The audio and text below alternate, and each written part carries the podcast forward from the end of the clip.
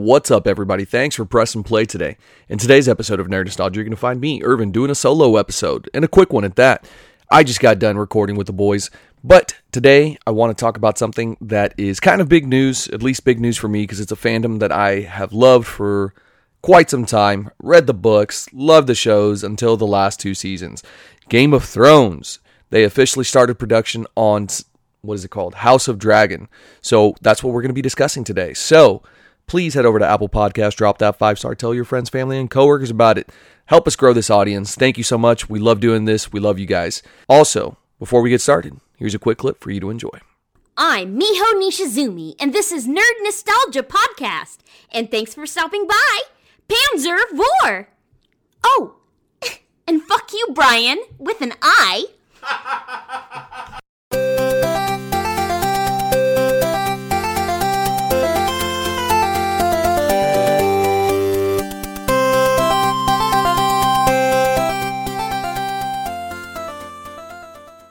What's up, what's up, what's up? Welcome back, everybody, to another episode of Nerd Nostalgia Podcast. I am your main host today, Irvin. I was about to say my last name, but Irvin, yes, your main host. So what are we going to be talking about today? We're going to be talking about House of Dragon. Oh, you don't know what that is? Let me fill you in. Let me give you the four one one. So you obviously have heard of A Game of Thrones, and if you haven't, please go and Google it. It's arguably one of the greatest shows with one of the worst landings as far as a season finale is concerned. But it really was one of the greatest shows, one of the most pirated shows ever. I have converted so many people to watch this show, and people that always said, oh man, Irvin, I'm not into that fantasy stuff. Oh, Irvin, I'm not into that like swords kind of stuff. And I told him, man, it's not it's not about that. Like, it's it's a part of it, but it's it's small. It did get bigger as time progressed, but by then, those people were hooked and committed. This show is about sex. This show is about scandals. This show is about politics. So much, so much other stuff than just the actual fantasy portion of the show. But that's not what we're talking about. We're not talking about A Game of Thrones. Well, kind of. We are talking about House of Dragon, which is going to be the first Game of Thrones spinoff. Now, this is going to be centered around House Targaryen. So we know that the Targaryens, their sigil is a dragon on a black background, I believe. Yes, that's correct. It's a red dragon on a black background. Sorry, I always get confused with Blackfyre, which they're the reverse colors, and we'll talk about what Blackfyre is here in a little bit.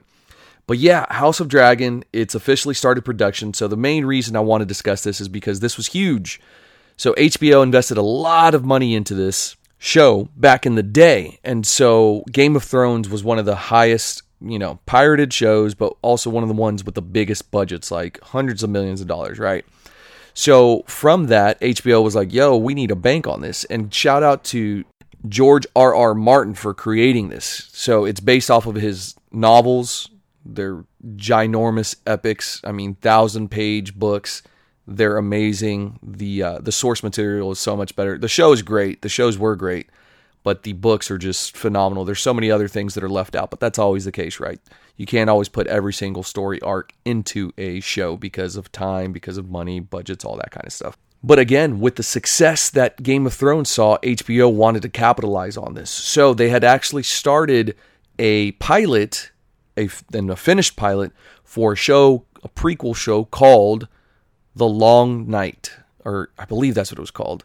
They they changed the, the name a couple times. There was like Blood Moon and The Long Night, and I don't know. But that actually got canned. They said no, rejected that, and then what they did is they took, without seeing a pilot, without anything, they greenlit House of Dragon. And so this is going to take place hundreds of years before the events of Game of Thrones, and it's probably going to lead into what's going to be called the Dance of Dragons, and we'll get into that here in a little bit. I'll kind of lightly touch on this. This is going to be high-level stuff, guys. Just because of timing purposes, it's almost midnight, and I want to I want to get to bed, guys. I'm not going to lie to y'all, but I wanted to crank something out for you guys. I want to deliver some content for you. Like I said, I just recorded with the boys, so I wanted to make sure that we we did deliver something for you guys today. But there's also several other shows that are happening. So the, I guess we'll call it George R. Martin verse, the Game of Thrones verse, We'll see what uh, what the Thronies come up with. So we know that House of Dragon is greenlit. There's a show going to be called Tales of Dunk and Egg. It's in development right now, The Adventures of Dunk and Egg. Uh, it's around ninety years before the events of A Song of Ice and Fire, before Game of Thrones, before that takes place. There's going to be another show called Nine Voyages. It's the Great Voyages at Sea, made by Corlys Velaryon aboard the Sea Snake ship. From there, another one in development is going to be Flea Bottom. It's focused on the poor slum district in King's Landing, featured in early Game of Thrones seasons. So I'm assuming it's going to be about somebody, possibly at the same time that the events of Game of Thrones are happening, and just kind of the perspective of a poor person and seeing that. So that would be kind of cool to have some of the Game of Thrones scenes, some of the bigger scenes like Cersei walking naked and, you know, getting shamed for for whatever stuff that she had done in the past. I won't spoil anything too bad. So seeing it through a, a poor person's perspective. ten thousand Ships in development, the journey made by warrior queen Princess Nymeria and the Roynars. They're the ones who settled the unbowed, unbent, unbroken land. The Martells, they're the ancestors of them. So that would be really cool. I would love to see that one. Spin-off animated series. It's supposed to debut at the same world. Uh, however, there's no creative team attached to it. And then something that's been discussed and I think could make a great three-part movie, Robert's Rebellion. It's basically a major civil war in Westeros, displacing the Targaryens, you know, and their reign and their rule from uh, from Westeros. So those are all the shows that are out there that are either being talked about in development or, to the House of Dragons case, in production. So very exciting stuff. So what is a House of Dragons? I kind of lightly touched on that earlier, right? So our author, our Game of Thrones god, demigod, I don't know, whatever, based on George R R. Martin's book. Um, this show is going to be based on the book. It's called Fire and Blood. So the series is basically going to tell the story of House Targaryen, Uh, you know, Fire and Blood, and it's basically going to take three hundred years before the events of Game of Thrones. So there's a civil war that goes on in the Targaryens, and it's actually what ends up causing the decline of the house. So they were this huge, powerful crew that landed. They come from a land called Valyria, the land of dragon riders and dragon tamers. Well, a big event happened, so much so that one guy moved their family, which they weren't even the biggest dragon riders or the biggest dragon riding family. They had like middle tier dragons, I guess. They were middle class dragon riders. They moved, they uprooted to um, pretty close to Westeros proper. They went to Dragonstone. And then from there, they kind of eyed things and were like, nah, we could conquer that. Aegon the Conqueror ends up conquering Westeros. And from there, creates the dynasty that is the Targaryen rule, dynasty, reign, whatever you want to call it. But with all, like all good things, right, must come to an end. And this is the beginning of that. So we know that the, Targar- the Tar- Targaryens, the Targaryens, end up losing their power, and so this is kind of the the start of that. So again, it's adopted from uh, George R. R. Martin's Fire and Blood book. They're going to be pulling things from that. Um, George R. R. Martin is actually said to be co-writing this, and so, which sucks because he needs to finish his sixth book, and I would really like that. It's only been, you know, eight or nine years since the last one, but I digress. I can only imagine for the people that started reading it when it first came out, which was like, I think in the nineties, like I think I was like two or something like that. But anyways, so the show is going to be going back, you know, roughly two hundred years or so. I, I can't quite pinpoint what it is because the timeline is kind of weird, but it's going to be telling the story of that Targaryen Civil War, which ends up becoming called the Dance of Dragons. One of the books that George R. R. Martin created is called The Dance of Dragons, and it's meant to, you know, pay homage, I guess, to his uh, to his original thought of this Dance of Dragons, which he had already written out. He has this history already written out. So from this uh, from this Dance of Dragons, which is the internal civil war, it basically started during one of the Viserys' reigns, not the Viserys that you know, but uh, one of the early Viserys'. It's after this dude dies that his daughter, uh, Rhaenyra, uh, who is Viserys' chosen heir, has her claim challenged by Aegon the Second, uh, which is Viserys' son with Alicent, uh, whom he didn't make his heir, to pretty much everyone's kind of like surprise, like, whoa, you didn't make this dude your heir. Um, women heirs was, was rare. It did happen in Targaryen bloodlines, which y'all also have to remember, these people married each other, and so it kind of created some weirdo kids, but at the same time, don't forget that they were basically elves. They're basically described as elves without calling them elves. So I digress. So this bloody, fiery, you know, kind of deadly, uh, just gruesome civil war ensues in the last two years, and it divides the entire country, Westeros, into two separate sides. Bloods and Crips, basically. You have the Greens, who are the ones who supported Aegon, and then you have the Blacks, who are the one who supported Rhaenyra. Rhaenyra. I don't know. I don't know how to pronounce that. I'm probably not pronouncing it correctly. Rhaenyra? Rhaenyra. Anyways, uh, they may change some of those things. Uh, they may keep it the same. But like I said, it's roughly one hundred seventy to two hundred years before the events of Game of Thrones. Um, House of Dragons is is really a sneak peek into the history of the Targaryen dynasty. The rulers of Westeros that came from Valyria.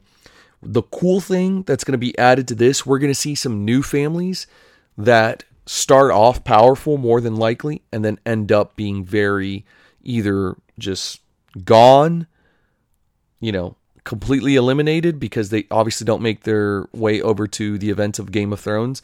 Uh, one specific bloodline that I can think of is called the Velaryons. They um, they were not dragon riders, but their blood is as old as the Targaryens. So they're like the number twos pretty much of Westeros. So I think they're going to be pulling a lot of strings, but they eventually end up uh, obviously not choosing the right side, because uh, they, they don't make it to a Game of Thrones. Uh, they kind of do. They in the books they do, but I digress. I'm super excited for this, man, because Targaryen history is probably the coolest stuff out there. Like, the fact that George R R. Martin can just write this stuff is just, it's amazing. It really, really is. So it's going to be debuting. It's set to debut in twenty twenty-two. They've already started production. That's the whole reason behind this episode today. Wanted to knock out a quick one. It's kind of like a nerd news, but just completely focused in on one thing, which is to discuss what this show is going to be about. Now, let's dive in a little bit deeper. And so I am pulling from uh, awoiaf dot westeros dot org. This is a fan page, but they cite everything, and George R. R. Martin has actually gone and partnered up with them because they were so good at keeping track of what George would actually throw out there as far as content was concerned. So we're going to go with the prelude. We're going to read almost verbatim what this is just to give you a little insight. So King Viserys the First Targaryen had three children by his first queen, Emma Arryn, but only one, Princess Rhaen- Rhaenyra, Rhaenyra, survived to adulthood. Lacking a son to succeed him, Viserys began to train Rhaenyra to be his heir. Young Rhaenyra was included in discussions of the affairs of state and was allowed to participate in meetings of the small council. Many of the nobles took note, and Rhaenyra soon acquired a clique of adherents and supporters. After the passing of Queen Aemma in one oh five A C, Viserys named Rhaenyra his heir, and hundreds of lords and landed knights paid obeisance to her. Obeisance? It's probably obeisance. Viserys' declaration disregarded precedent from ninety-two A C and one oh one A C. The king remarried in one oh six A C, this time to Alicent Hightower, and had four more children: Aegon, Helena, Aemond, and Darren.